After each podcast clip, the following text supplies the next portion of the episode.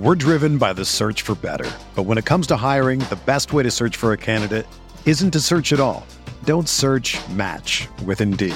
Indeed is your matching and hiring platform with over 350 million global monthly visitors, according to Indeed data, and a matching engine that helps you find quality candidates fast. Ditch the busy work. Use Indeed for scheduling, screening, and messaging so you can connect with candidates faster. Leveraging over 140 million qualifications and preferences every day, Indeed's matching engine is constantly learning from your preferences, so the more you use Indeed, the better it gets. Join more than 3.5 million businesses worldwide that use Indeed to hire great talent fast. And listeners of this show will get a $75 sponsored job credit to get your jobs more visibility at Indeed.com slash BlueWire. Just go to Indeed.com slash BlueWire right now and support our show by saying that you heard about Indeed on this podcast. That's Indeed.com slash BlueWire. Terms and conditions apply. Need to hire? You need Indeed. This podcast episode is brought to you by Coors Light. These days, everything is go, go, go. It's nonstop hustle all the time. Work, friends, family expect you to be on 24 7. Well, sometimes you just need to reach for a Coors Light because it's made to chill. Coors Light is cold lagered, cold filtered, and cold packaged. It's as crisp and refreshing as the Colorado Rockies. It is literally made to chill. Coors Light is the one I choose when I need to unwind. So when you want to hit reset, reach for the beer that's made to chill. Get Coors Light in the new look delivered straight to your door with Drizly or Instacart. Celebrate responsibly. Coors Brewing Company, Golden, Colorado. We're here.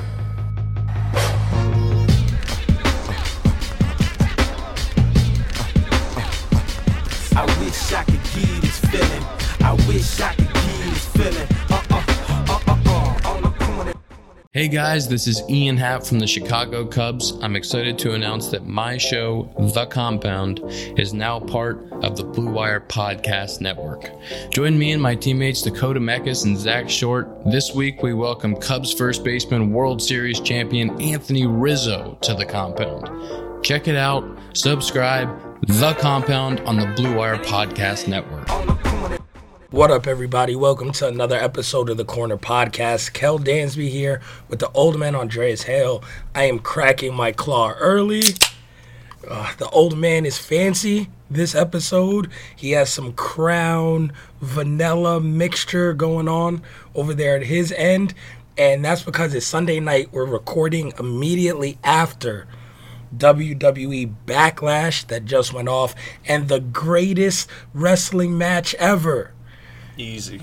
Relax. just took place. Listen, I don't feel that way. Twitter is saying that. Certain people on Twitter is saying that it's one of the best ever.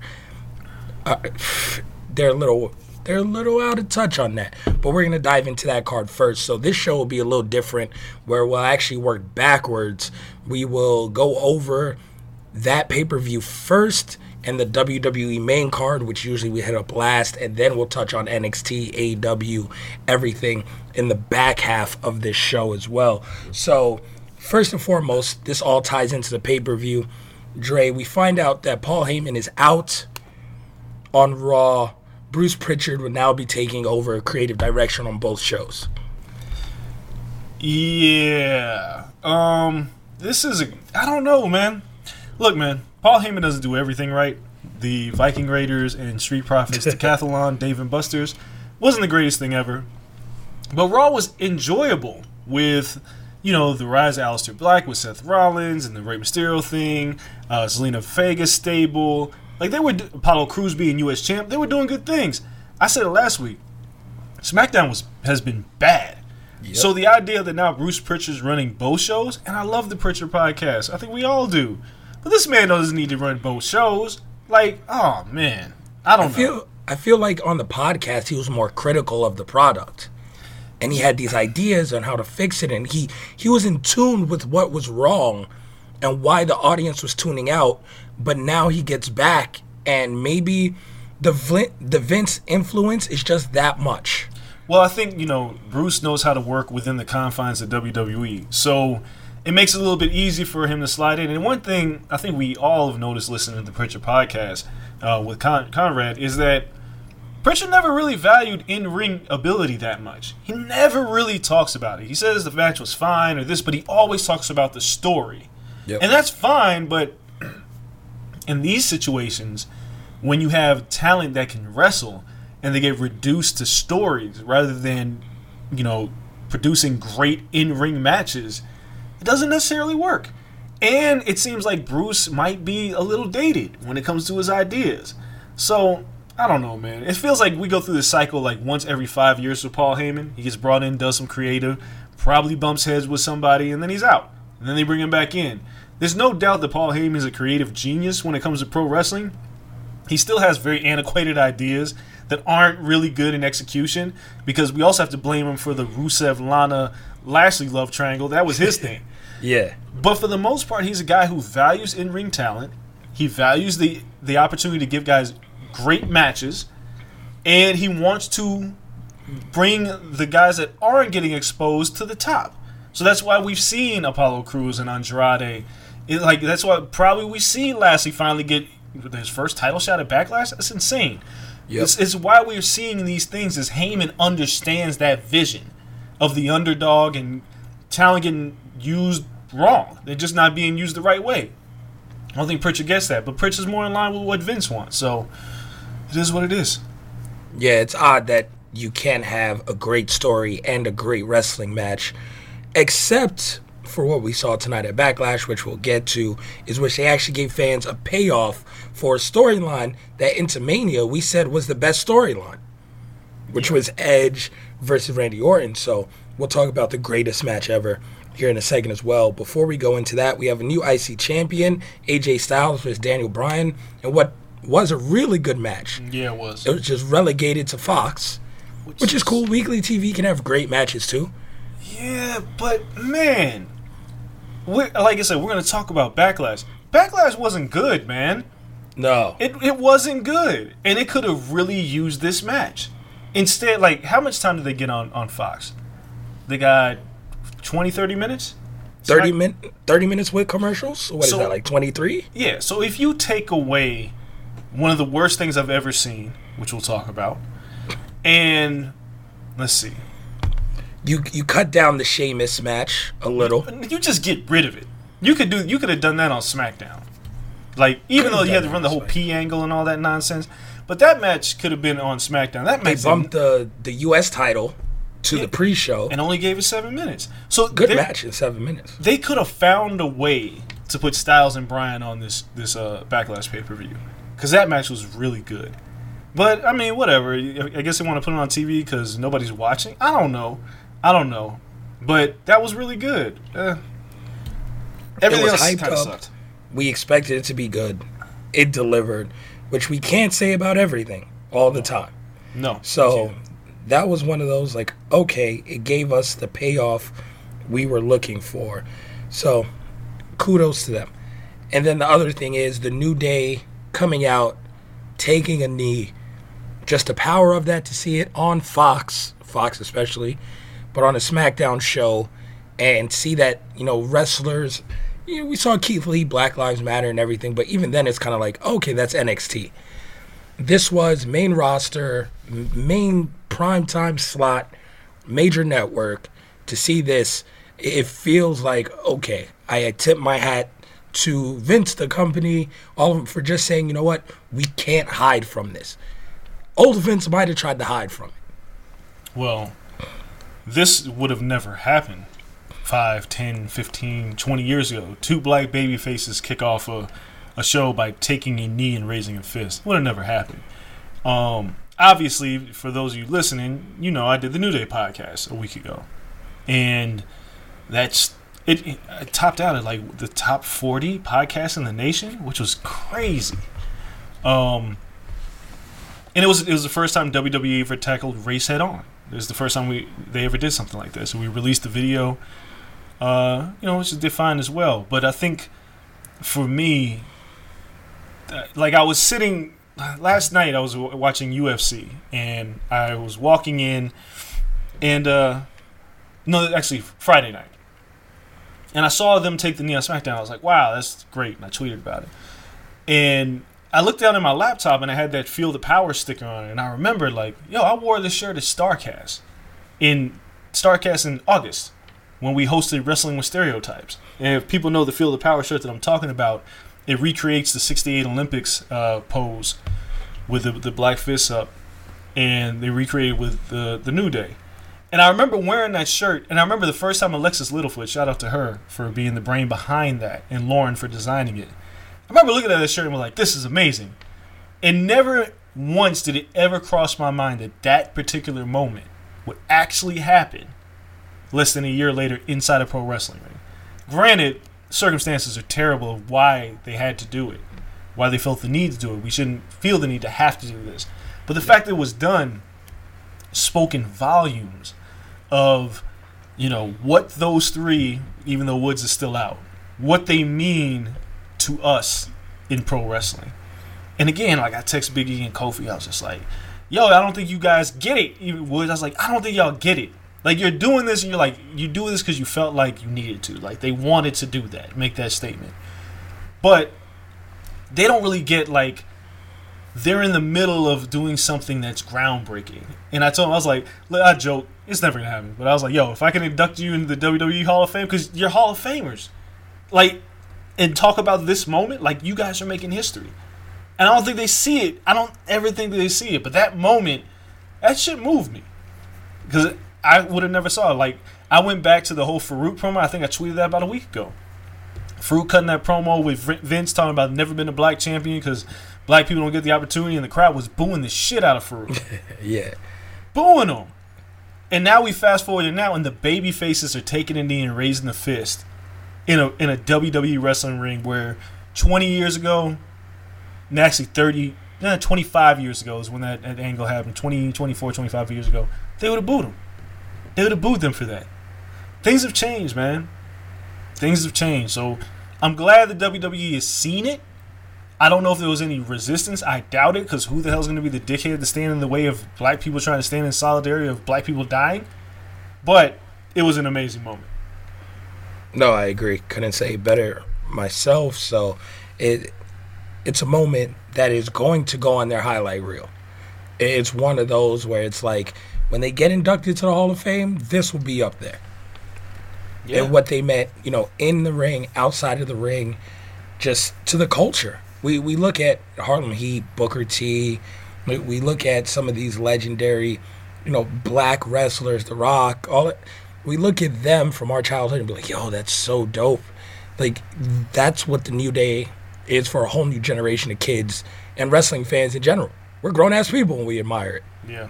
And you know what I also was thinking about? Like, every, gr- just about every great black wrestler got all of their momentum being heels. Like, the Nation Domination was a heel faction. Yeah. If you were a baby face, you were a joke. Or you had to do something that was very stereotypical. So, like, Koko B. Ware had the fucking bird. And, uh, you know, there was Junkyard Dog, who I talked about, like dominated the, the region, but he came to WWE and he was he was never like taken seriously. Nah. Um, Who was the buff black guy who couldn't wrestle? Ahmed Johnson. Ahmed Johnson. He's the only one, but he looked like an action figure. Yeah, I mean, you know, you had guys like Tony Atlas back in the day and Bobo Brazil, but for the most part, when when they got over, it, they weren't really. It was never really about their culture or their race anymore. So, like when The Rock was in the Nation and then he became a superstar, the black aspect of The Rock didn't really exist anymore. He became racially ambiguous, even though he was in a black stable. That part was stripped away from him. So when he did win the title as a heel, because he was an exceptional heel. Like that whole like nation black wrestler thing, it wasn't really talked about. Even Mark Henry, when he finally won the title, he was a heel. The Hall of Pain was a heel. Yep. The New Day, they tried to have them heels, but they were so fucking good at what they did, and they became baby faces. And these colorful, fun-loving, like they were still black, and they still, you know, wove like they, they weave black culture into everything that they did. And then Kofi became champion, and it's like we've never seen anything like that. We've we've never seen anything like that. So yeah, kudos to them taking the knee, everything again. It's like I, I, I keep saying this to E. I keep saying this to them. Like me being on that podcast is something I will never ever forget. Like I know it's just another podcast for y'all, but it wasn't for me. So, see, like that in itself is special, and for, to see them to continue to do those things, it's amazing. Yeah, man. Shout out to them. Kudos to them. And they weren't on tonight's pay per view. So that's Yeah. pretty much how stuff shakes down. So let's get into tonight's pay per view and the matches. So, like we said, to open the show, WWE No, Backlash. you know? Let's let's just start with the main event. Work backwards. Oh, we're going to go Yeah. right into it. Yeah, because that's what people want to hear. All right. Greatest match ever and greatest wrestling match ever. Let me give it its credit and proper title. Edge versus Randy Orton. What did we top out at? 46 minutes? Forty-four, just under forty-five minutes. 44 minutes, pre recorded, edited, some reshoots. It told an amazing story, in my opinion. They got time to work. This should have been their WrestleMania match. It was damn near, what, five minutes more than their WrestleMania match, eight minutes more. Like, they could have done this instead of going over the top with the cinematic kind of like brawl of it. But I thought they both showed that they still have something in the tank for older wrestlers. Maybe pre recording, doing edits might be something that's here to stay I hope not. because, I mean, it, it made it seem fluid. If they did mess up on something, we would have never known it. And it brought the whole, you know, the whole story together. They had great callbacks. I think that was a lot. Uh, you know, Rock Bottom. They did the Three Amigos. They did uh, the Angle Slam. Everything was in. They they paid homage to a lot of great wrestlers. The beginning of it was great with Finkel doing announcing. Um, man, it was Lil Naitch had the, the blue shirt the bow tie. They did good, really good things. The only thing I didn't like was them calling it the greatest wrestling match ever. And this isn't on the talent. It's whoever decided and all initiatives come either it's they start or they have to go through Vince McMahon. So him deciding to call it the greatest wrestling match ever, it's kind of ridiculous. It set the bar too high for them to live up to for what was a really, really good match. If there was ever a match that was destined to fail, it was this one. Because they put so much on it that it was impossible for them to, to achieve this lofty expectation that includes matches like Taker HBK 1 and 2, Steamboat Savage, Punk Cena, Owen Brett. The list goes on and on and on. WWE has had some really fantastic matches. And the thing about it is, the vast majority of them never had to go into the match saying it was the greatest wrestling match of all time. But for some reason, this one did. Now, I would have got it if it was Kurt Angle and Brock Lesnar. Because Kurt Angle and Brock Lesnar, you look at them, and it's like, yeah, they can do that. Because it's fucking Kurt. Because they're wrestlers. Yeah. Like, you could have been like, oh, no, we meant like catch wrestling. Like, Yeah, like that. That I could have believed that. I mean, Yep. dude, there's so many. Like I just watched Punk versus uh, Lesnar the other night, SummerSlam, 2013, I think. Man, unbelievable. But the reason why it was so unbelievable, like most matches, is you go in with an expectation and it exceeds your expectation. Yep. This match came in telling you that this is going to be the greatest match ever, and we're giving you no reason to believe that. There's no reason, like, you don't look at Edge, who's been out of the ring for almost a decade, and Orton, who's been on autopilot most of his career. You don't look at it and go, yeah, this is going to be the greatest match ever. So, I'll, I'll, I'll preface it with this. This match was really, really good. Really good. Now, there will when it comes to comparing it to some of the greatest matches ever, you got to take some away because it was edited. There is something about live performance versus ah fuck that up, I can redo this or edit this or reshoot it. It kind of it, it'll take it down a notch. Not not anything major. Because doing things live, because like imagine if Kurt Angle versus Brock Lesnar at WrestleMania was edited, Brock Lesnar would have never done that shooting star press, or they would have reshot it or something. They would have figured that one out. So live is like the margin for error is very slim to none, and if you fuck up, you got to fix it. This match was really, really good. It was really good. You talked about the callbacks. Um, you know, they had a little color from Orton. There was a lot of there was great storytelling, chain wrestling, like the pace was well done. But then came the part that was really contrived, which was the piped in crowd noise, right? And some people didn't have a problem with it. Here's why I did. One, there's like 19 people in the, the performance center. There's just no way they were that loud. That's one. Two, when I talked to Ricky Steamboat last week, Steamboat said that the fans are what who- who tell you how the match is going and what you needed to fix. So he, he went back to this match he had with Barry Windham, where Steamboat used to always do these phenomenal arm drags. And Steamboat uh, was a babyface, and Windham had just turned heel. And he was like, I was doing these arm drags, and the crowd was sitting on their hands. And I looked at Barry and I said, This ain't working. And Barry was like, Let's go into heat. And they fixed the match. When he tells us about the matches with Flair, like Flair would like call a spot and be like, All right, this isn't working, let's fix it. So, but when you have a manufactured crowd, you can't do that. The match is already booked. Well, that's why you have retakes because you can plug in anything you want to the crowd noise that you want. Yeah, but the bottom line is Edge and Orton aren't calling a match because of the crowd. They're doing what they set out to do, and the crowd was pumped in after to make Yeah. it sound like, oh, because that's the other thing. It's like, you're going to tell me that these 19 people who've been like watching, living, and breathing pro wrestling are that excited about an arm drag? It just felt very contrived. The manufacturer felt very forced. Like the lighting, the uh, the cinematic aspect, even though some of the shots were really great and well produced, it felt like they were trying to force the narrative. Like this is the greatest match instead of just letting the match be. And I know I would have walked away pr- pleasantly surprised about what I just saw. I'd have been like, "Holy shit, those two delivered!" Especially if that after that abomination of a last man standing match, I would have been like, "Yo," and I would have just told people, "Can you believe that these two put on an excellent show?" Instead, I'm going, "This didn't. Nah, this is not the greatest wrestling match of all time." Yeah. That was the biggest thing that hurt the match.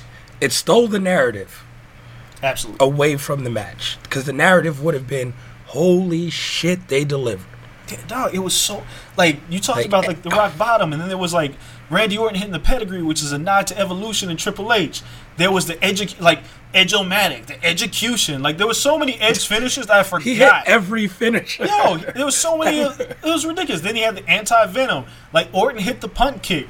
There was, you know, there was counters on the the the, the power the snap power slam that Orton does, or the hanging DDT. Like the he hit the RK off the top rope. There were so many things that this felt like they really tried to make this the greatest match all time. The only thing they should have done is not told us it was the greatest match all time Yep.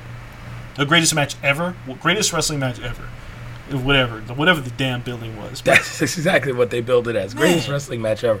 It's not the talent's fault. Again, I think the match was great. The WWE set it up for failure before it started. yeah, man, And even then, it was better than I thought it was going to be. absolutely. Like this was again. Anybody who had watched this match, you left going, man, that was a damn good match. I just wish they didn't tell me that. I mean, Yeah. it's Just like let it happen. Yeah, like how many times you see a movie and people overhype the movie before you go see it, and you go in like, oh shit, and then you see it and it's like good, but it's like, or here's even better, you go to a movie and somebody's like, wait till that twist ending, and you wait for that twist ending, and it happens, and you're like, man, why you tell me that? I could have enjoyed this movie if I didn't know there was a twist ending happening. I could have just enjoyed it.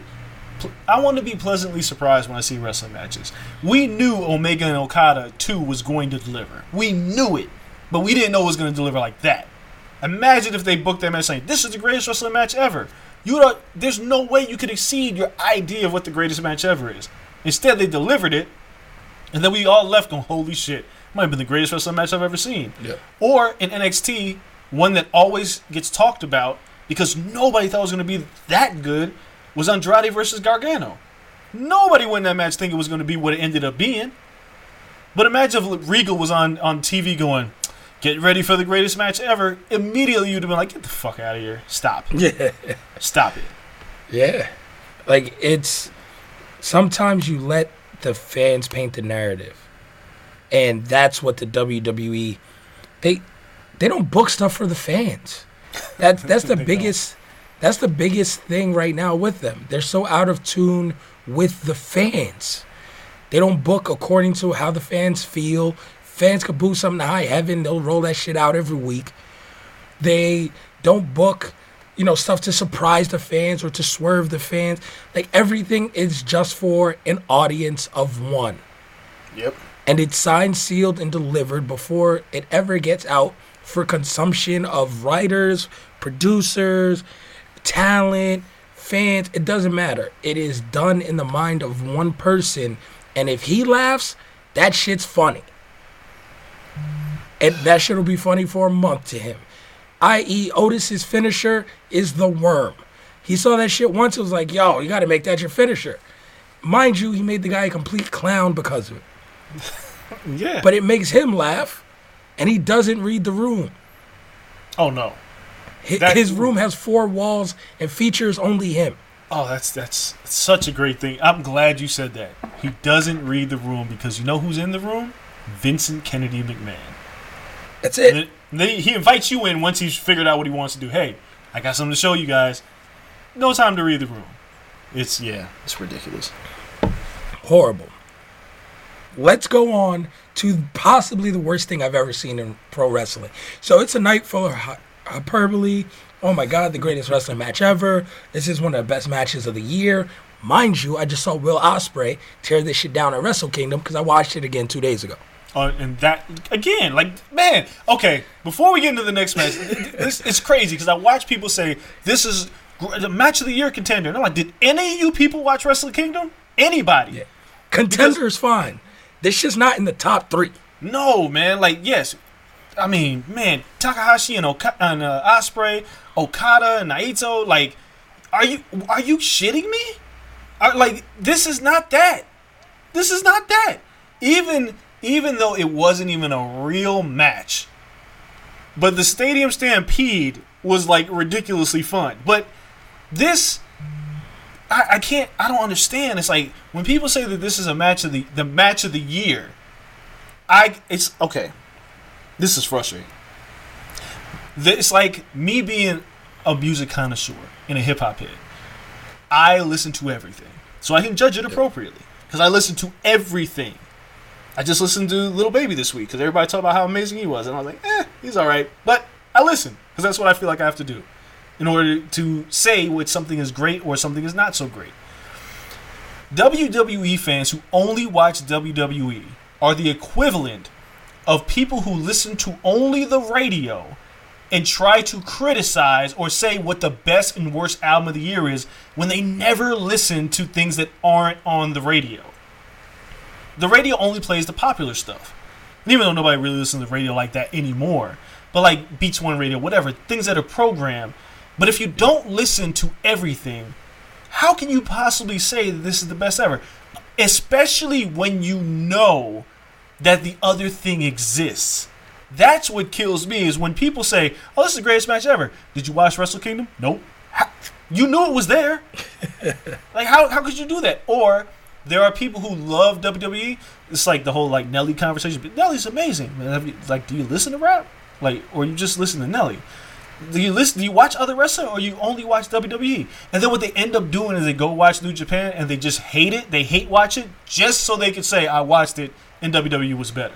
When I saw people criticizing, well, not even criticizing, saying this was the match of the year, it's like, and then, man, and some of these, it's like, there's no way that this was like the match of the year. Really? It's been a short This year shit- because of the pandemic, but come on. This was really good. Yes. I'm not sure if this was as good as Naito versus Jay White. Which I was watching this shit the other day, and I was like, yo, this is Jay White's best match ever. It, This yo, Wrestle Kingdom was so fucking good. Those last three matches unbelievable. are all one. They're probably one, two, and three. Night one, last three matches are probably my one, two, and three of the year. And you could shuffle the order however you like. Everyone else is playing catch up. I just, and I know there are people like, oh, you just like New Japan. Like, it was the same thing with like Underground Hip Hop. Week. You're a backpack guy. That's why you think Mos Def has a. No, man. I listen to everything. there are mainstream albums and, and WWE matches I think are amazing. Like I said, I just went back and watched Punk and Lesnar, and I was like, this was match was unbelievable. I forgot how good it was. And I always talk about how great the triple threat between Lesnar, Rollins, and Cena was. And I always talk about NXT, even though NXT is nothing but like Ring of Honor on fucking steroids. But it's it's a WWE product. But come on, you gotta chill with this WWE like the best match ever, or the best match. that You're like, some great. This is one of the greatest matches I've ever seen in 2020, last three months. Because dog, there's no way. Like, if it's one of the greatest matches that you've ever seen, your ever seen list must be hundred matches long. Because then it'll make sense. Yeah, it's like 99. cool. Okay, okay, cool. But when I think of like greatest matches ever, I think of my top 10. That's immediately my default. Is it in that conversation? And I know a lot of people say this that I'm a really harsh grader, but here's why I'm a really harsh grader on everything that I do. Because I want when I say something is amazing for it to fucking mean something. Because if I say everything is amazing, at a certain point you're gonna tune me out and be like, man, Andreas likes everything. But if I something I mean uh, a lot of you guys say I'm a hater, but if I'm if I'm if I'm not touting everything and I tell you like this blew me away, chances are you will probably go and watch it, listen to it, whatever it is, because I don't say it that often. Too many people water down the idea of what a classic is in everything, or what the greatest of all time is in everything, to where it means nothing. To say Randy Orton versus Edge is one of the greatest matches ever means nothing to me. Because there's just no way it's one of the greatest matches ever. Fucking ridiculous. You could just say it's one of the best matches I've seen this year, and I'm like, cool, I can I can deal with that. But the Yeah. best? Get the fuck out of here.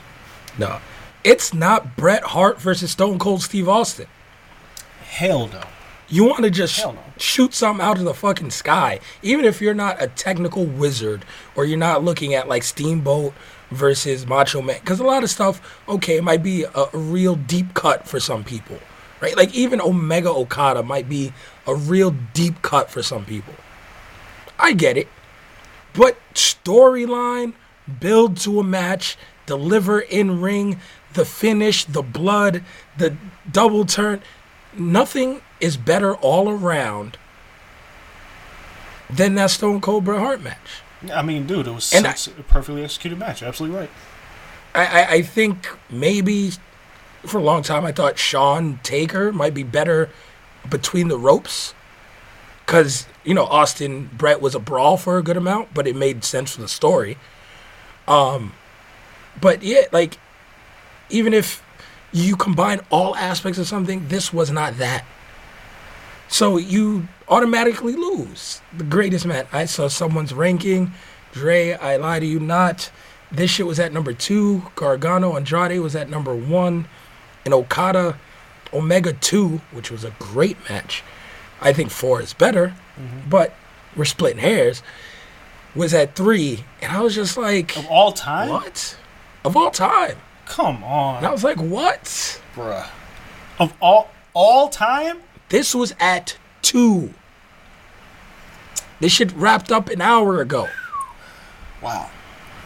Ric Flair and the Steamboat are again, they're not in their graves yet, but they're rolling over in their plush ass beds. Ric just rolled over next to his wife, like, yo, I don't know what the fuck just happened, but I just got this twitch to slap somebody.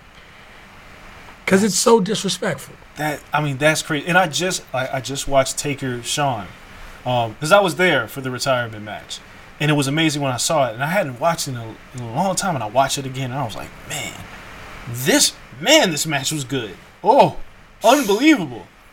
Like like it hit all the right notes. Like this, when you talk about great matches, I always bring up Punk Cena because the unpredictability of it was unreal, and that crowd was nuclear. I bring up that match. I bring up Steamboat Savage. I bring up Flair, Flair Steamboat Chi Town Rumble.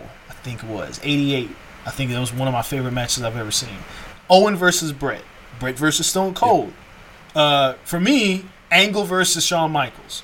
There is also, I believe, it's an Unforgiven match with Taker, Rock, and Angle that was unbelievably good, and I forgot all about it. Then there was like the Jerry Lynn, Rob Van Dam rivalry. There's so many good matches. And Yeah, the- we go into personal favorites. Steen Generico ladder match. Yeah. Granted, it's a gimmick. That shit was money. You you give me a gimmick ladder match, a good one. Shawn Razor. dude, Like there's a good good gimmick matches are hard to pull off too, and those are fucking Okada. Tanahashi. TLC. like the Okada Tanahashi rivalry, Nakamura Styles. If you're really talking about things that are recent, if you don't want to dig into like the '90s, Nakamura Styles, Styles Okada, like dude, Styles Joe Daniels. which is always in my top. Unbelievable fucking match. What? And it's like Come on. this recency bias without really thinking. Like I get it, man. Like some of y'all see something and off the rip, but even when I saw Omega Okada the first time. I was like, yo, this might be one of the greatest matches I've ever seen. And I had to sit back for a while. I didn't tweet it. I didn't say nothing. I sat there and processed it before I said anything. And I don't even I still don't think I tweeted until like days later. I think I told you you guys in the group chat, that might have been the best match I've ever seen. Like I had to really think about it because I hate saying stuff like that. But I was like, yo, I didn't know the finish, the way it happened, everything. I was like, this might have been the greatest match I've ever seen. But I had to really think about it. But this, this match is in the top three all time. Okay, it's not in mine. Bonkers. I mean, nuts. teach his own. Yeah, I guess. except for the person with that opinion. Fuck their opinion, because that's just r- ridiculous. Um, top three worst matches I may have ever seen in my life. Uh, it's not even a match. Street Profits versus the Viking Raiders. We're midway through. I'll just give people a synopsis if you haven't watched this shit. So, Street Profits, Viking Raiders continue their shenanigans. The match never starts. Continue their shenanigans. Start recalling all of the shenanigans they've done golfing, bowling, decathlon, uh, eating turkey legs. And then you get to the part where they team up and form some type of Power Rangers esque like quartet to take on Akira Tozawa, who drives up on a motorcycle with a bunch of random ass people in a ninja outfit. And they take on the equivalent of who were Shredder's people, the Foot. I'm just gonna call them the Foot. so they start taking on the Foot, and then when they defeat the Foot, Tozawa's standing there, and he calls upon a seven foot black ninja which is ridiculous. They clearly just watched a Bruce Lee special on ESPN. Oh, and they were like, yo, who's the tallest black man we can get? Because Bruce Lee did this shit. It was dope. Well, so they get one of Performance Center guys who's 7'1, who went to USF. He hasn't done shit in the PC for like four years. Not to discredit his career as a pro wrestler. But it's still like, yo, they went and got him. Like, yo, you're to be a ninja with this big ass sword. And then you get a scene with like the Viking Raiders and the Street Profits running away. They fall into some garbage, like a big ass garbage bin. A referee randomly sets up a ladder, climbs it faster than Asuka did to get money in the bank, looks over the edge, was like, Why are you're in there? I'm like, Why are you here? The match hasn't even started yet, ref. Where have you been this whole time? And then the truck starts moving, or I thought it starts moving, but no, it's thrashing about. A giant alligator tail, which is clearly a toy, starts thrashing about, and then it just cuts to black. The alligator went over clean against the tag team champions of Raw. I people enjoyed this. I, I, I I don't blame any tag team for leaving. I don't, and I like the Street Profits. I like that they're funny. I, I like I like the Street Profits. Montez Ford is a gem. He can also wrestle his ass off. The Viking Raiders, not everyone's cup of tea. War Machine, you didn't like them that much. I thought they were okay in ROH. Cool. They don't deserve this shit either. I, I'm I've been critical on how AEW's handled the tag team division. They got tons of talent. I, I think it's been underutilized so far, but obviously it's going to be utilized at a point. They ain't this. If if I'm critical of them, I'm critical because I'm giving them an eight when they should be a ten all the time. I'm picking, you know, I'm really trying to pick out stuff that bothers me because I really like their product. So they're eight out of ten. This shit was like a negative five. At this point, they shouldn't have tag team wrestling. NXT should be the only place with tag team wrestling, What did I? and the s- main roster should just be solo. What did I say when the Street Profits got called up? What did I say they were going to end up being? They're gonna be a comedy act. I, I thought they're good at. You could be comedic and still wrestle matches. They're not even giving them a chance to wrestle. So, the Street Profits are entertaining, but they're entertaining within the confines of the things that they want to do. But if you give them a script and you tell them, this is what's funny, chances are it's not. And this segment, in this decathlon of Dave and Buster's bullshit that they've been doing, was the WWE's concoction of this is what works. We want to give the Vi You could have told me that the Viking Raiders would have been doing this shit. I wouldn't have believed you. Alas, here we are. The Street Profits have been reduced. Like when you take and uh, enlarge the certain the elements that you like, like they do with Otis, put extra emphasis on the goofy shit. You take away the wrestling. And the Street Profits, they are the tag team champions, but they just like got ran over by Bobby Lashley not too long ago.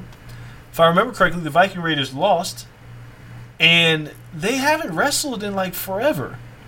So At least five weeks. They had five weeks of Bullshit. decathlons. so this, I dude, there's been a lot of really bad things in pro wrestling, a lot of really bad angles.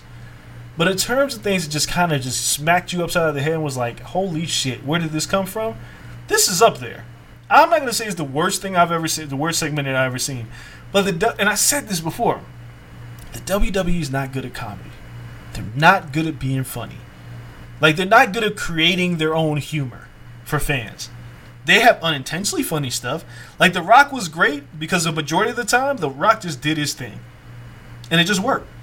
But when they try to make shit funny, it just doesn't work. And this this was so bad. Because one, we've already jumped the shark on the cinematic matches thing. So Yeah. w- why this had to be another entry into that catalog is ridiculous. Two, there were so many things that were just so incredibly unfunny. The stereotyping of Akira Tozawa, who just got beat up by Fantasma's crew on NXT, which we'll talk about in a little bit.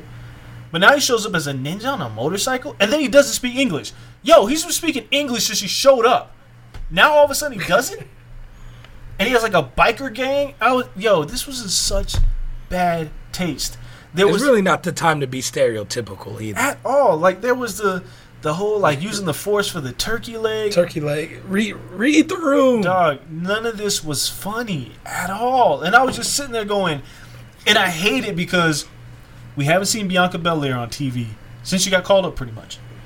Yep. And the Viking Raiders and Street Profits are Viking Raiders, whether I care about them being, you know, a great personalities or not, they can work. And the Profits can work as well. And they've shown that. But you know what they haven't done? Work. They haven't worked a great match. I don't understand this shit. And this is this is what we get? This nonsense? I don't even know how long it lasted. But I was I, disgusted. I don't even know. And then I people, people like, oh, you don't have a sense of humor. Look, man, I love comedy, but some shit just ain't funny. And it's okay to look at some things and be like, yo, that did not work. Like I loved Borat when it came out, but Bruno, I did not like. no. And I was like, it's clearly trying too hard, and it's clearly trying to force humor down my throat. The element of surprise is gone. This was just, this was terrible. This was the worst segment of the year, and I had to think. I was like, "Is it the worst segment of the year?" Because lastly, Rusev Lana was really bad, really bad. But this was, oh my god, this was the chef chef's kiss of dog shit. This was horrible. Yeah, it, that shit wasn't good. How do you recover? from Match before it was okay though, so maybe they needed a buffer for the greatest wrestling match ever.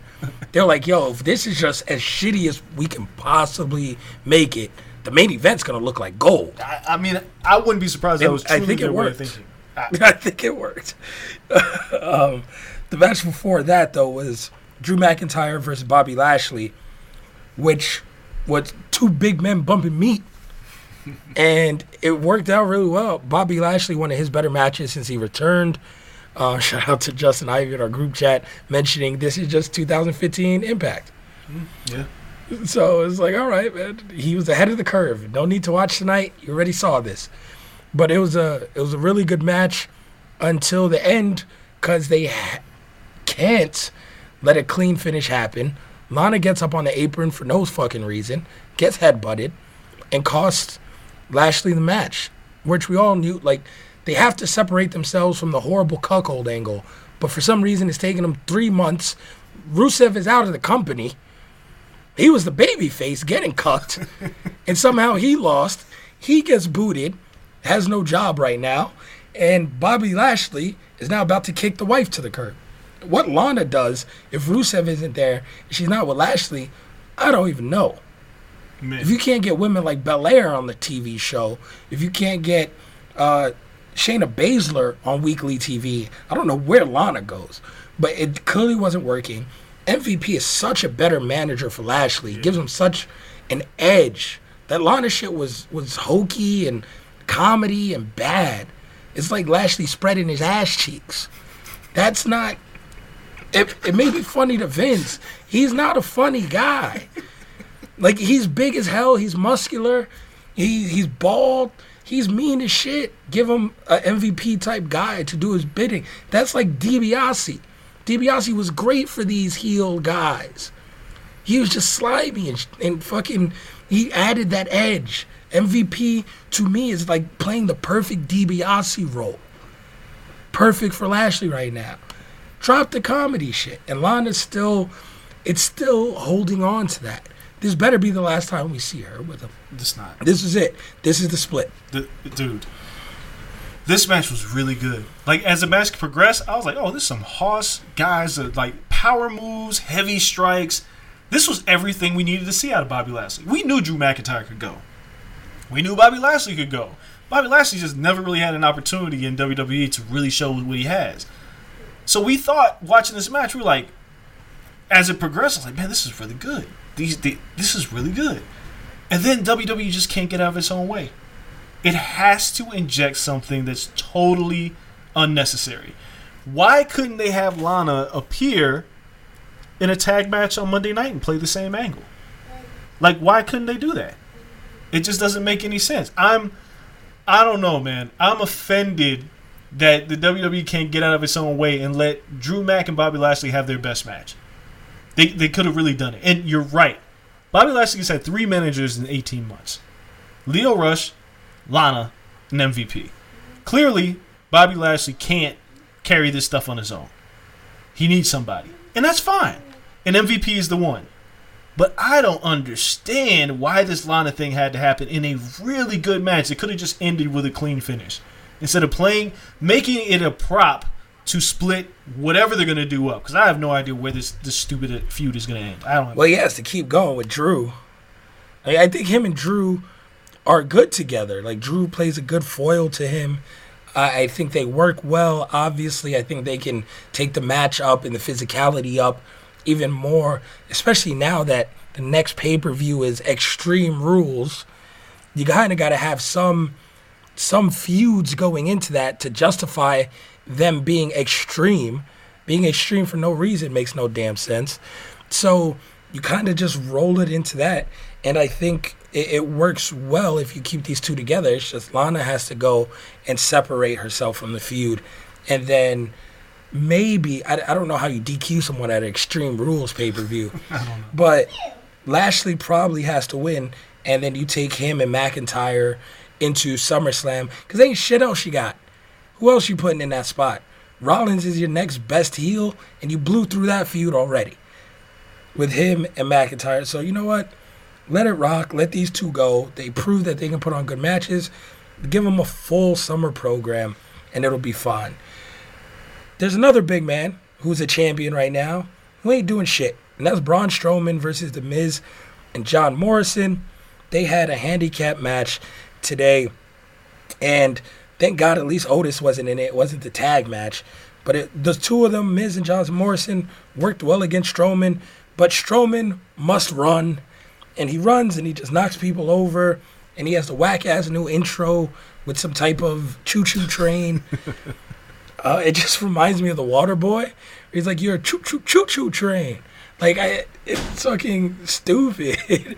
but that's the gimmick they're going with, and Braun Strowman wins until I don't know until Bray Wyatt is back from paternity leave. Yeah, uh, this is another thing. I mean, we've said it from the jump. Braun Strowman is a champion. Just it doesn't work. It just No. doesn't work. Like they They tried. They missed the opportunity with Braun when Braun was white hot as a heel, and even when he turned babyface and had the feud with Lesnar, felt like okay, you can do this now. He just missed the bus, and now he's a champion. Nobody cares. And this match was completely useless. Uh, it only worked when Morrison was in the match, and then you know with the stipulation, I thought that maybe the stipulation was in place to cause friction between Miz and Morrison. And it didn't Yep. really cause friction. Instead, it was like Miz realized, like, ooh, ah, I kind of wanted the title back, and I really might have screwed my friend out of it. And now it cost us the match, which might not lead to anything at all. But this was a totally useless match. Morrison looked great, but this was useless. It had no point. I don't even know I was here. I don't, did anybody care about this feud? No, I don't even know how it appeared. Like it was just Somehow Otis was involved for a second. yeah. And then why didn't Otis even show up on the show? He should have cashed in, even if he fails in the cash in. Ah. You had two guys to be one big guy's ass for about 10, 15 minutes. The big guy should be, he should stand triumphant, but be worn down. And then you have another big guy who should come in and jump his ass and take the briefcase and cash in. Ah, when are you going to cash in if it's not when two people are going against the one? When is a better time? I, I don't know. And, and dude, they got to get the title off Strowman. SmackDown, I guess this, this is so weird because you know this whole brand split thing that's not really a thing, but it kind of is. Like people jumping back and forth. But SmackDown is like devoid of talent right now, and you know Roman Reigns is gone. Uh, you know the Fiend Yeah, is Rona hit them hard. Yeah, like the Fiend is out for you know for the baby. Sami Zayn's not around. Because the Rona. Yeah, like- Daniel Bryan's about to go on paternity leave. Right. Because Bella's about to pop. Yeah, like the Usos. Uh, you know, uh, I think Jimmy's hurt. Like they've been decimated by injuries. But so why not use your nonsensical wild card rule, whatever you call it, to bring other people over, or just do a superstar shake- shakeup? Who they, And they used it for the IC title. but dude, it's like Because there's no reason why AJ Styles shouldn't. If you're bringing AJ Styles over, why not have him take the main championship? well, well, Unless you think Roman Reigns and pray Roman Reigns is going to come back this summer. Well, see, that's what I don't understand. It's like, okay, you had Daniel Bryan and AJ Styles for this IC title match, which is cool. But when you're devoid of talent at the top and you can use AJ Styles to make Strowman look good, do it. Because you know who, who, who can use the IC title? Somebody like Cesaro, somebody like Nakamura. You know what I'm saying? Like, Yep. who would have been mad at seeing the Cesaro Daniel Bryan match be in the finals of the IC title tournament? Or Chad Gable, elevate him, because you have nobody at the top. There's nobody there. It's Strowman. Like the fact that this is your title program says a lot about what, what SmackDown looks like right now. And it don't look good. It doesn't They- look good. they've moved top guys to the mid card for no reason. So you have even new talent. Okay, Andrade's in the mid card, Apollo's in the mid card. Why is Kevin Owens working there for you? That's dog. So you have a top guy on the mid card for no reason. Kevin Owens couldn't move over. You had AJ Styles elevating talent. Okay, then we got to move him over, but only to be in the mid card. When up top, you're floundering. You're only as good as your champions. And th- then you have talent that's not even being used. Ricochet and Cedric Yeah. are where?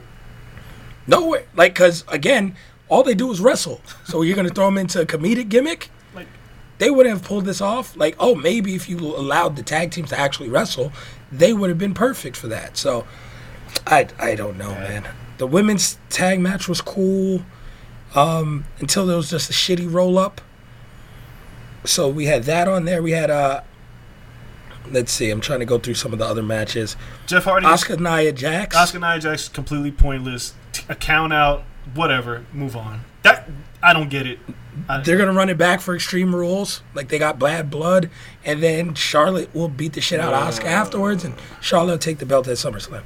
Um, or you put Charlotte into that match and have Asuka randomly win. It's a triple threat, and then it's just her and Charlotte. Um, Sheamus beat Jeff Hardy, That was bad. even though Jeff just threw piss on him, and it's a, it's just a horrible angle, right? Like, it's not five years after a guy gets sober.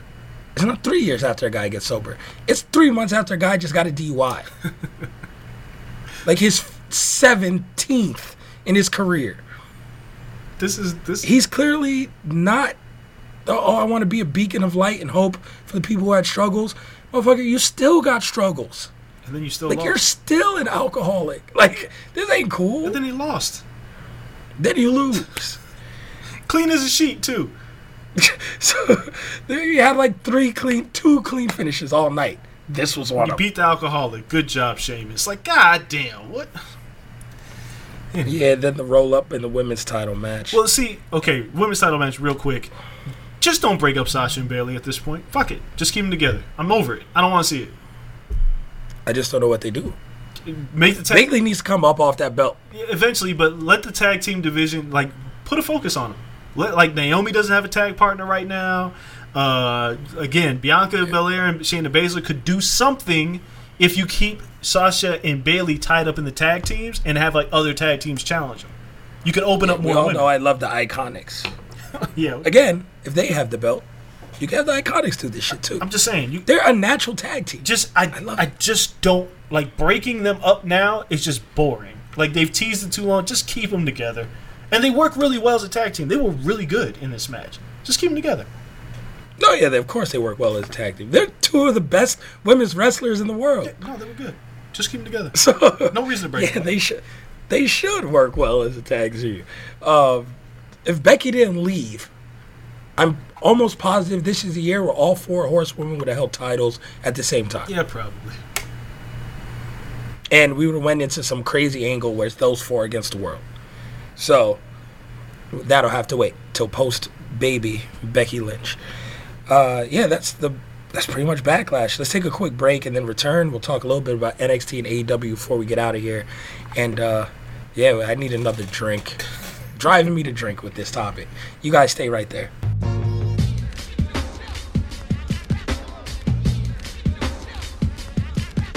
All right, we'll get back to the show in a second, but first, there is no shortage of action going on at our exclusive partners, betonline.ag.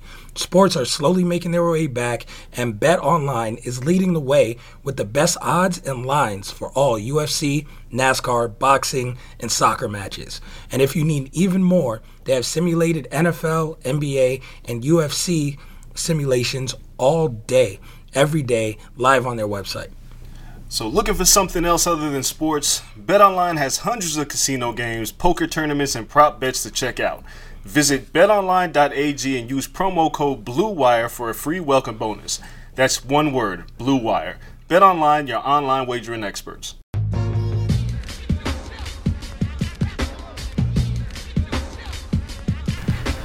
What up, everybody? Real quick, had to pay the bills, but we are back. And uh, yeah, got another claw here. You know, switching up. Got the truly passion fruit, passion fruit, passion fruit this time. Uh, maybe it's hitting a little tougher than the claw because I obviously can't speak. So we are back. And Dre, before we dived into NXT and some of these feuds, I wanted to ask you because you've been pushing heavy, putting it over this Mongo Twitter feed. That's it is incredible. One, I forgot Mongo was this bad, so but it's maybe because no one talks about him because he was this bad he's horrible. and in a prominent position of four horsemen. So we talked about this last week, and it got like my brain moving. And I wanted to ask you if you were putting a crew together, your three bad wrestler crew, and you had to make a faction with three bad wrestlers throughout the history of wrestling, but might be wildly entertaining, who are you taking? Well, yeah, Mongo's one of them. That's for damn sure. Um, you know, strangely enough, and I just think it would just be fun to put him in there. He might have not been the worst ever, but he could be the leader of the stable. Is the Ultimate Warrior. Oh, Oh, his promos are just fun. You're gonna let him cut promos with Mongo? Yes, just have them yell. Oh. Just have them two just yell at each other. Uh, who else was really bad? Man, WCW had some really bad wrestlers. Like, Oh, they had Yeah, craziness. Oh my I- I'll tell you mine because I was thinking about this um, as we were putting the show together while watching Backlash. Um, mine, and I, I really thought about this. The lead man would be Meng. Meng wasn't bad though.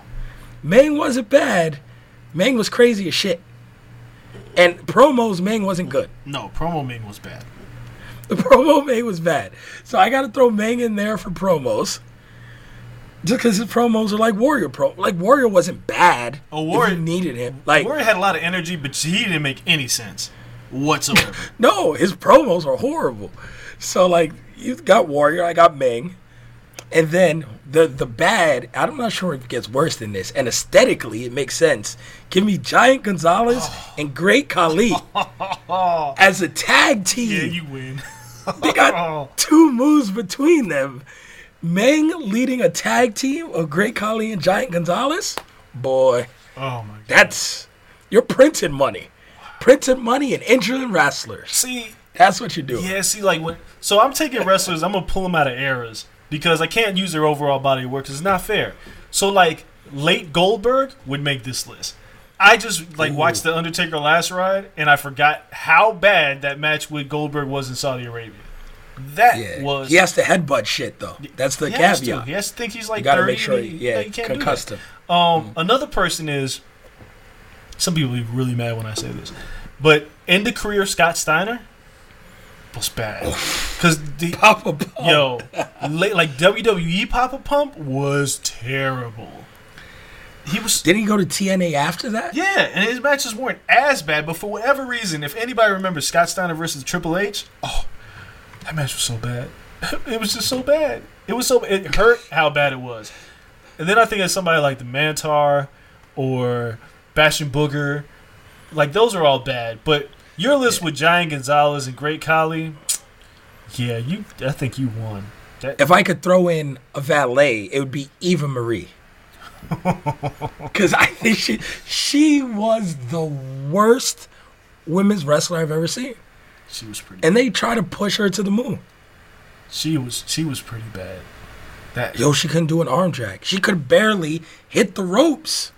yeah, she was pretty bad. Pretty, pretty. She couldn't do anything. pretty, pretty, pretty bad. Yeah, she was awful. This, But yeah, it's. I mean, dude, if you guys have not followed the Twitter feed, what will Mongo do next? Please do it. It's like the greatest thing ever. The, same person who did that it, did the Ming one and the Psycho Sid one. The Sid one is just amazing because Sid's promo ability, he like he gets lost in himself. Him and Deontay Wilder are like the same person when it comes to cutting promos. Unbelievable. like sometimes it'd be great because all the energy, and sometimes you're like, Yo, what is he talking about? Stumbling and stuff. But Mongo, yo, that man was the pits, and I I can't believe I didn't see it like as a kid. He was the worst. Woo. It's bad wrestling. yeah, that was. Uh, it was not good. Uh, but there's yeah, there's great feeds on that. There's um, Rick Rude taking atomic drops. That was great because he sold the hell out of Atomic Drop. sold the shit out of atomic drops. So that that's on there. There's actually some really funny ones where you're like, yo, that's William Regal. It's Oh. like Regal sells. Yeah. You just get the best of William Regal selling shit. It's the greatest thing. Like I needed to detox from Yeah. like protests and death and everything else, which we're not talking about this week. Um, so when I see that, it brings me joy. It brings me great joy. Like Rick Rude selling an atomic drop. I thought it was me as a kid because I was like, man, he's really selling the hell out of that atomic drop. Then I, as I got older, I realized, oh, this wasn't just me. Everybody noticed how he sold these atomic drops. It was like a piece of art. I might need to DM that dude and be like, yo, I need to make a request for two accounts. I need Curt Hennig selling everything. Oh. The Everything. The greatest Curt Hennig sell is him turning the opposite way when he gets socked in the face and like spins in the air. Spins. But he goes the wrong he does way. like a corkscrew twist. It just looks amazing, but it, but you look at it, it's like physics don't allow that. But who cares? That's what it was. yeah. And uh, I need Shawn Michaels going over the turnbuckle. Oh, yeah, that or Ric Flair climbing the top rope. Yep. Somebody's got to do that one. Both. things. Flair's great because he'll run the apron after Yeah, he'll run. But dude, he, do you know? I, I think and then fall. I think, I think, I can't be 100% sure. I think he only hit that top rope splash one time in his career. You know who? Really? You know who it was against? Shawn Michaels in the retirement match. Yo, it took him his whole career. Son, bitch, to hit this it. son of a bitch wrestled 30 plus years and got whipped into the corner turnbuckle, went over it, ran the apron, climbed the top rope, and got tossed off that bitch every single time for his entire career. And he finally hit a flying crossbody on Shawn Michaels in his retirement match. I don't know if anybody's That's ever noticed that. incredible booking. That's that's the best long term booking I've ever seen. Like anybody, if you've listened to this show, if you listen to the show and you've actually seen Flair execute this move, please send it to me because I've never and I've watched Flair my whole life. I have never seen him hit it. It, like it, I didn't recognize it until like 1999 when I was like, "Yo, he never hits this ever." And then it was like another 10 years before he hit it.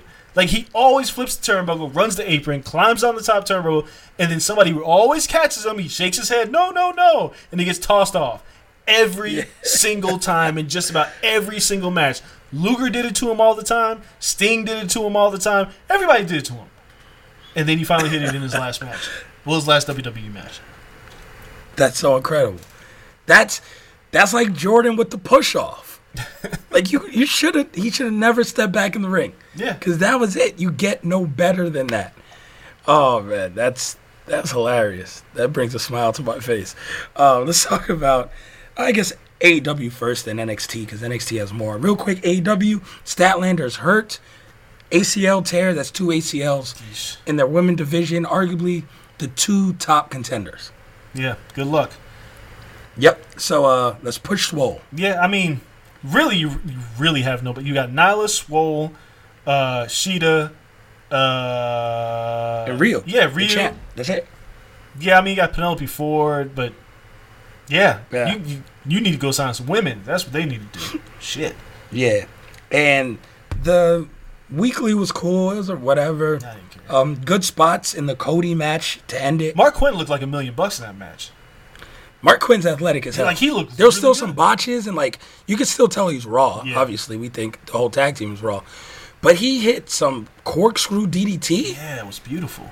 that I don't think I've ever seen before. I mean, he and it was straight off the vert. There was no momentum. if he gains a little more weight, because I think he's like 180, which is crazy, which means skinny as hell. If he gains a little bit more weight and just keeps working, it could be great. Like he's, I mean, he's got it. I just need to look less Yeah. choreographed. But in this particular match with Cody, that was really good. I, I do, I, dude, I have to just talk about the one thing that irked the hell out of me. So we got, we got the FTR versus Butcher and Blade match to kick off the show, which is fine. It's a good match. Then, as soon as that match ends, we go to a segment with QT Marshall, Dustin Rhodes, and the Bunny. With there's literally no explanation. Like somebody, I I think Justin was like, "You need to watch AEW Dark." No, I don't, because if what you're telling me, like, to try to figure out why the Bunny isn't with Butcher and Blade anymore, if I have to watch something on YouTube and you can't find a way to recap that with just commentary on your show, you're doing it wrong. Now she's there with QT Marshall like they've been in a relationship forever, with no explanation to me as to why she split from Butcher and Blade. And now they're talking about she's wearing the nightmare jacket. I'm so confused why this has happened. This is bad storytelling. I, I strongly dislike the Nightmare Collective. oof. I just Like Dustin, Dustin keeps winning. it makes He me does. mad. it does. He doesn't need to win. He's 59 years old. The man doesn't need to win feuds. Brandi, Brandi has had four different gimmicks, or she's managed at least four different people. It doesn't work at any time. And this and this company's 10 months old. Yeah, it, it never works. QT Marshall, I don't even understand. Like, I'm like, I, I guess he's a friend of the family, but Uh, yeah, he's just on the payroll. He might be this generation's Mongo. no, he's not. He's not close to that bad. No, where you just look and be like, yo, why is he around? Ah, I guess you could say that. I, I mean, I don't know. He's not horrible but he's like, yo, one, how did you get here? Because he just showed up one day wearing the jacket. and then he they formed this tag team, him and Dustin Rhodes, for no apparent reason. I think they're going to be jobbers. They actually win a couple matches, and then now they're having a breakup, and I'm supposed to care? I don't even know where you came from. Yeah, Colt Cabana's in a match. it's it's a lot of like. AEW's like, I there's nothing going on because they haven't even announced when Fyter Fest is going to be. So it's like they're. T- Oh, I thought they did. I thought Did it was they? on TV back to back weeks. oh, you're right. You're right. They did announce it. I just forgot. It's like July 7th and then 13th or some shit, Look, but it's on weekly TV. This was the first week I watched AEW, and when I saw Ali in that pro in the Nightmare Collective, and they said that they're getting the tag team title shot, I just turned it off. I was like, I can't do this right now, and I turned it off, and I was like, I'm gonna come back to it later, and I did. I came back to it later, but at that particular moment, I was like, I can't watch this because it doesn't make any sense. Why is this happening? I didn't understand why. What's LAX doing? I finally saw LAX in the ring. Yeah, but I don't know. Again, I feel like they'll figure this out, but man, this was like, Yeah, Yeah. they're between on a lot of shit. yeah, like, like, gotta do their, their highs are very high, I f- and the talent is very good. They they haven't figured out that middle and that floor yet. I feel I feel like what's happening with AEW actually could be totally wrong about this. But follow me for a second. When they created AEW, they knew that one day Kenny Omega would be the champion, just not now. yep.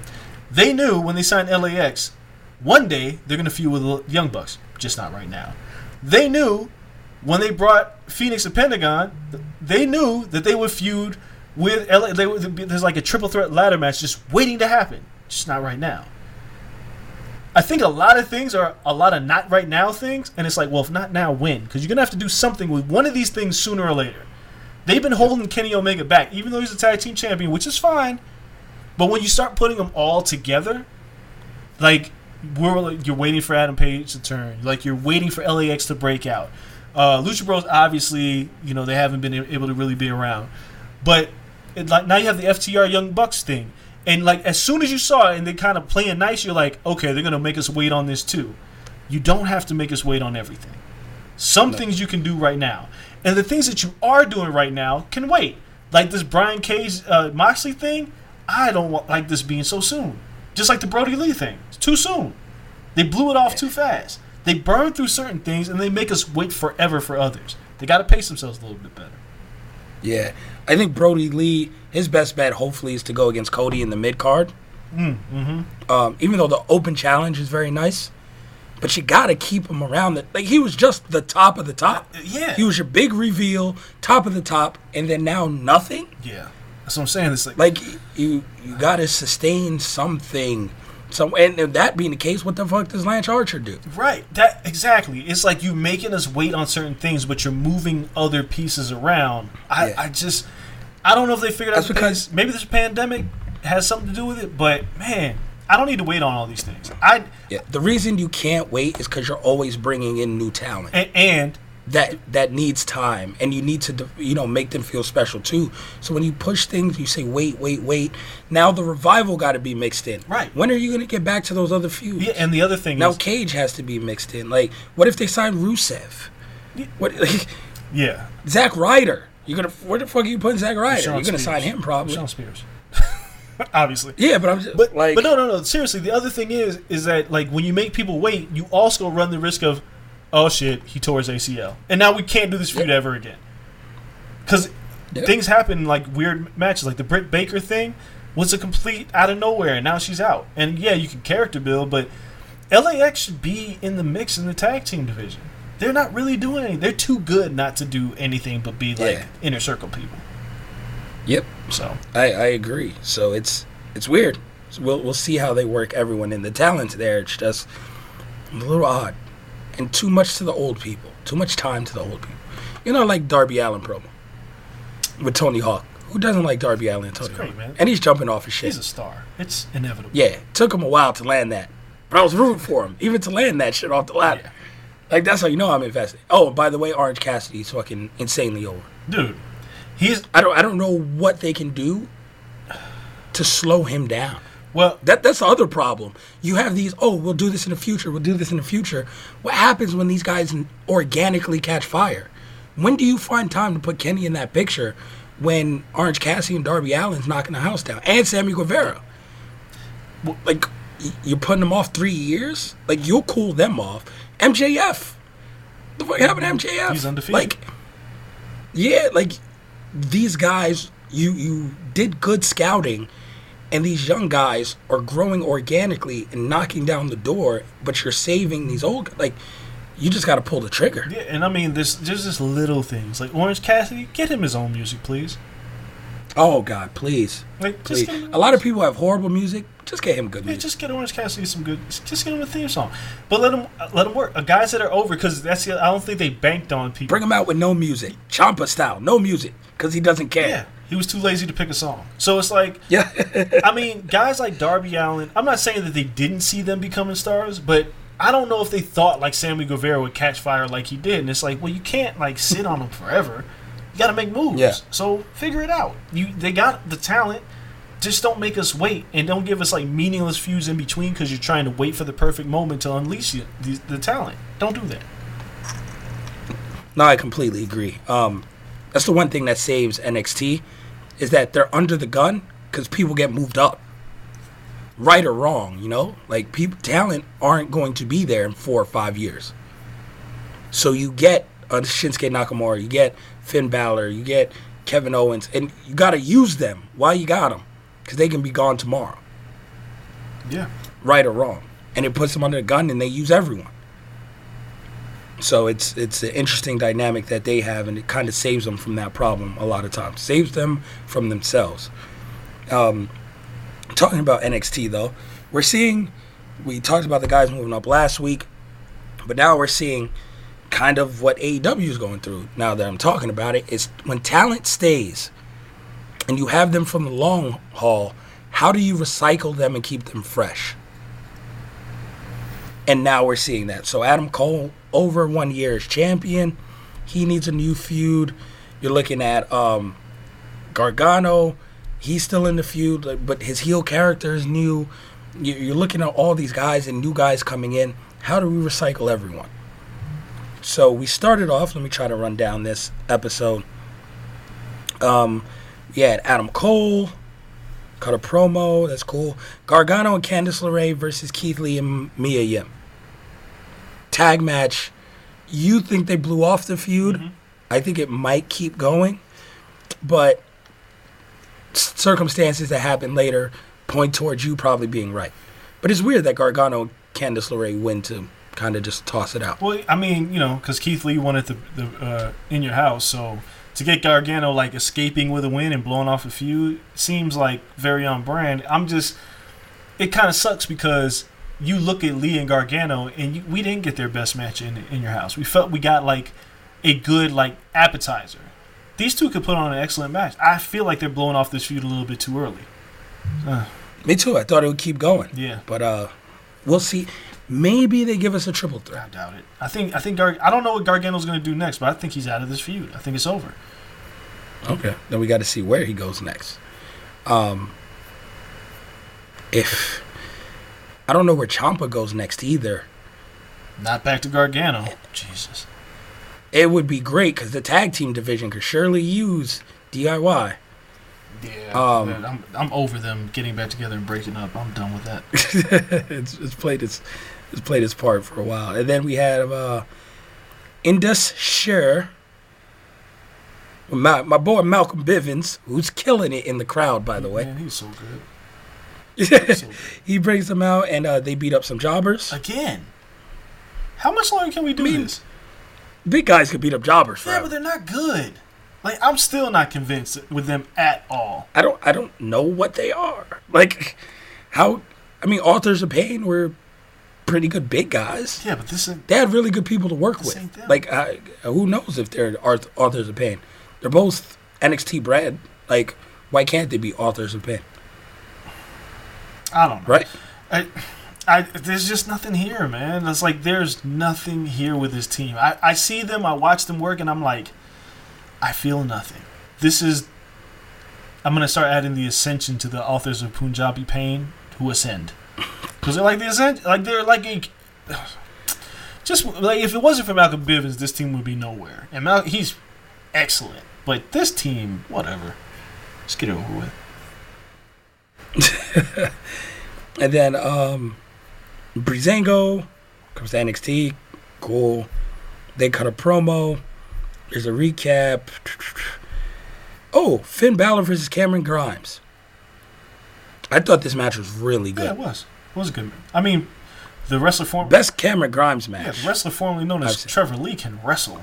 I hate the yeah, he can wrestle his ass I hate. I hate. The gimmick is growing on me.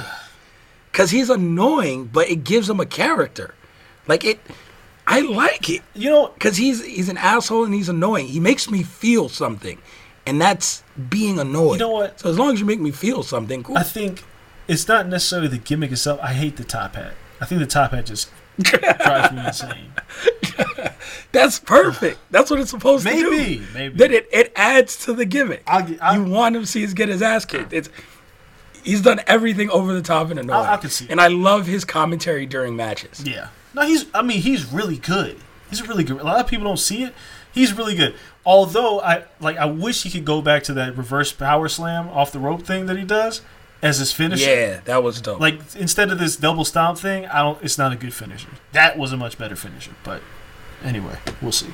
yeah, he was PWG champion, right? I believe he did have a run with the title. I think he beat Adam Cole. Trevor Lee, but you know, Cameron Grimes, whatever. Yeah, but uh, Balor beat him and what was a really good match. Then Balor grabs the cam, well, looks right into the camera, and says, "I've only I've held every other belt except the North American title." It says, "Keith Lee, let's get it." Yeah. Um. Do I like it? Yeah. It's just not the direction I expected. No, I thought Balor was. but I thought it was a cool swerve. I- It makes sense. I, mm, it doesn't make sense with how this show ended. Like, we'll get into that in a minute. I just felt like when Balor showed up, he immediately went after Cole when he first showed up. And, and now they've just kind of tabled that. And I don't know how long you're going to have to wait for that. Because if, if Cole's about to drop the title, which seems like might be the direction they're going in, they're blowing it because they have a match where they can really play up the angle of who's the greatest NXT champion of all time. They have it right there. Don't I just hope they don't blow this because it's right there. I don't need Finn Balor to win the North American title. I need him to challenge Adam Adam Cole for the NXT title with a very good storyline behind it. But uh, maybe they're just not going in that direction. Yeah, I mean, it's not a bad consolation in terms of direction. Um, Dakota Kai picked up a win with uh, Gonzalez, Raquel Gonzalez. She has a name. uh, this is something that I really like. So we get Hijo del Fantasma bringing himself out, and then he starts cutting like this babyface promo, thanking people for his win. He's speaking in Spanish, so it's like cool. He can't speak English. That's dope. Drake Maverick comes out and says, "You know what? Uh, my mind was cloudy. People knew I was going through a lot. Now that I got my contract, I really feel like I can beat you. Now I'm focused." And he asks for the for the rematch, and then it appears to be Fantasma agrees. The masked luchadors come in. I thought Fantasma was controlling the whole time. I was like, cool. It's gonna be the payoff me and Dre saw coming. And then shit changes. Because it's revealed that Raul Mendoza and Joaquin Wilde, which is DJZ, I think, are the two masked people. And I was like, oh shit, they unmasked. I was like, and they got badass looks now compared to what they were doing before. I was like, oh, that's dope. And then they help Fantasma beat down Drake Maverick, and then at the end, Fantasma pulls off his mask, and he is, let me get his name right, Santos Escobar, and cuts a perfectly good promo in English and looks like a badass. And I was like, oh, yeah, I'm sold. Cool. Heel faction, cruiserweight title, let's get it.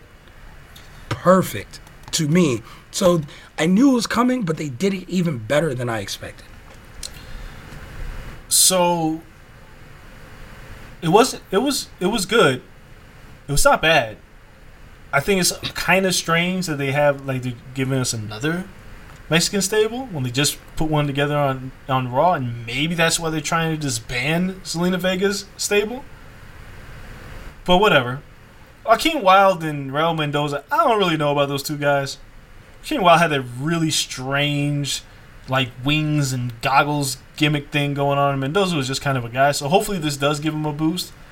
Um, them beating up on Drake Maverick could be fun for as long as it lasts. So it was project. We saw this coming. I thought it was well handled. I just want to see where it goes.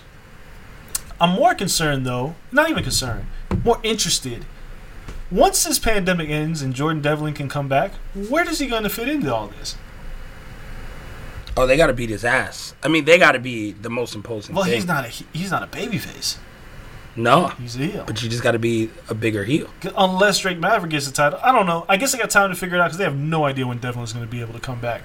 But uh, I thought the reveal was cool. It was it was predictable, but it was it was good.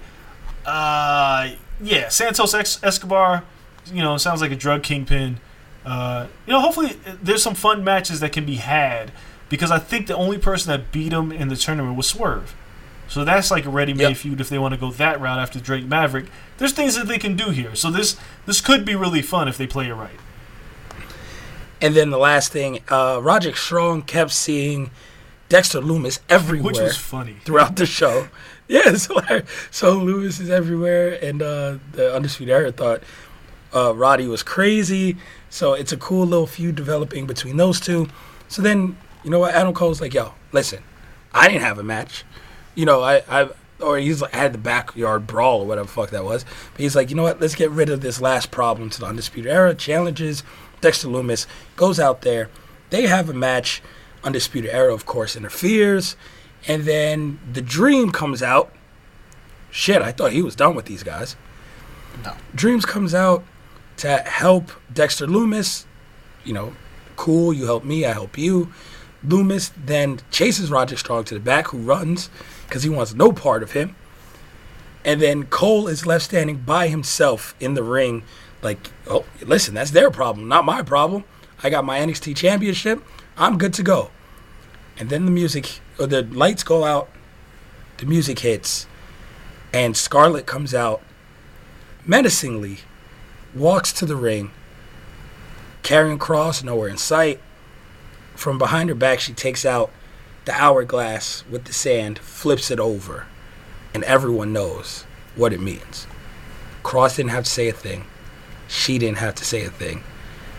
The crowd starts the fucking performance center, but it's the first time it felt organic by a performance center crowd.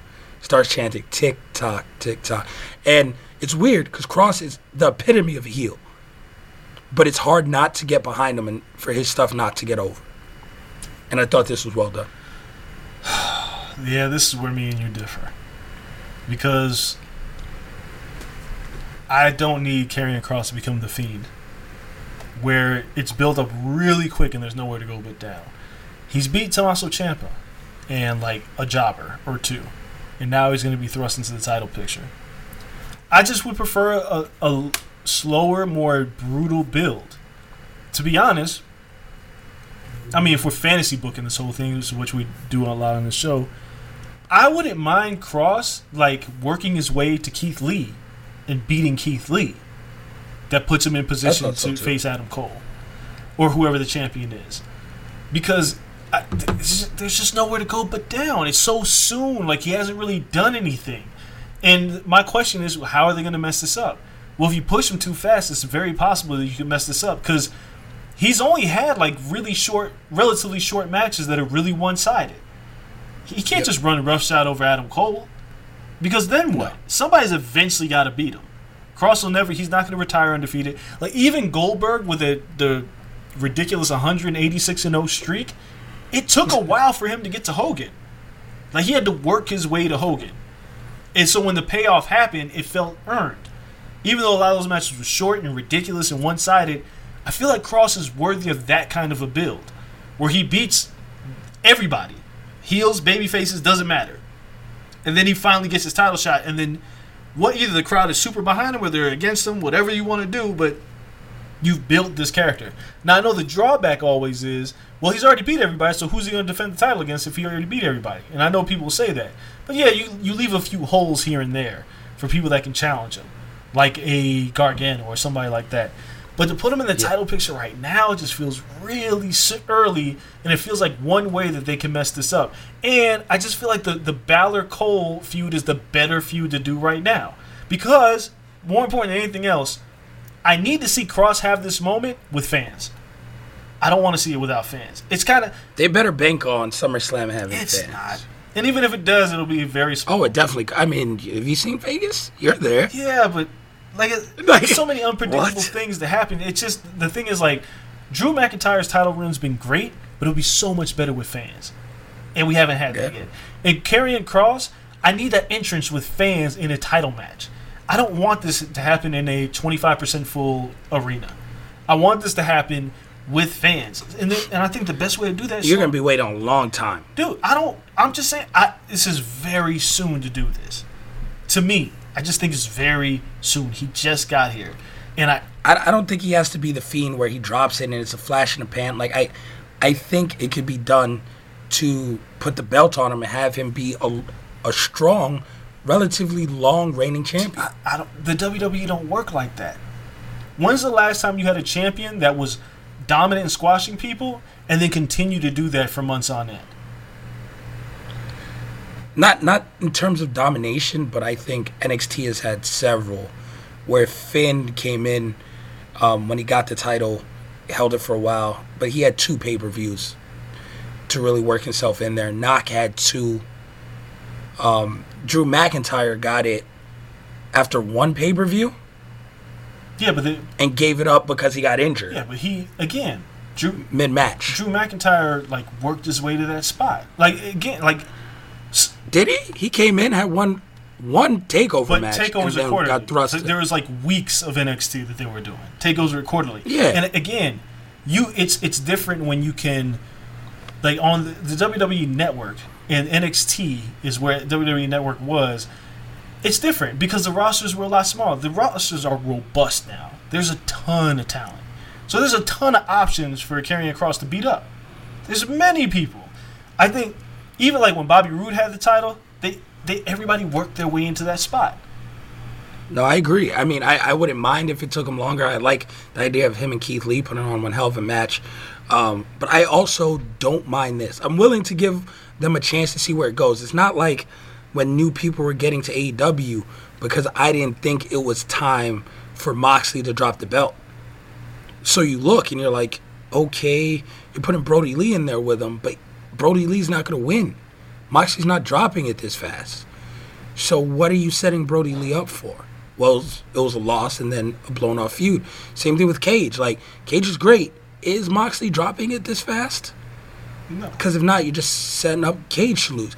In this in this scenario, Cole has had it for over a year. We thought he was going to lose it to Balor probably, or beat him and then lose it in his next feud. So it's time for him to get up off of the belt. So it's like okay, even they they throw Kross in early, it's probably like he's going to win. Well, see, this is the the issue isn't necessarily Kross beating Cole. It's the way he's pushed.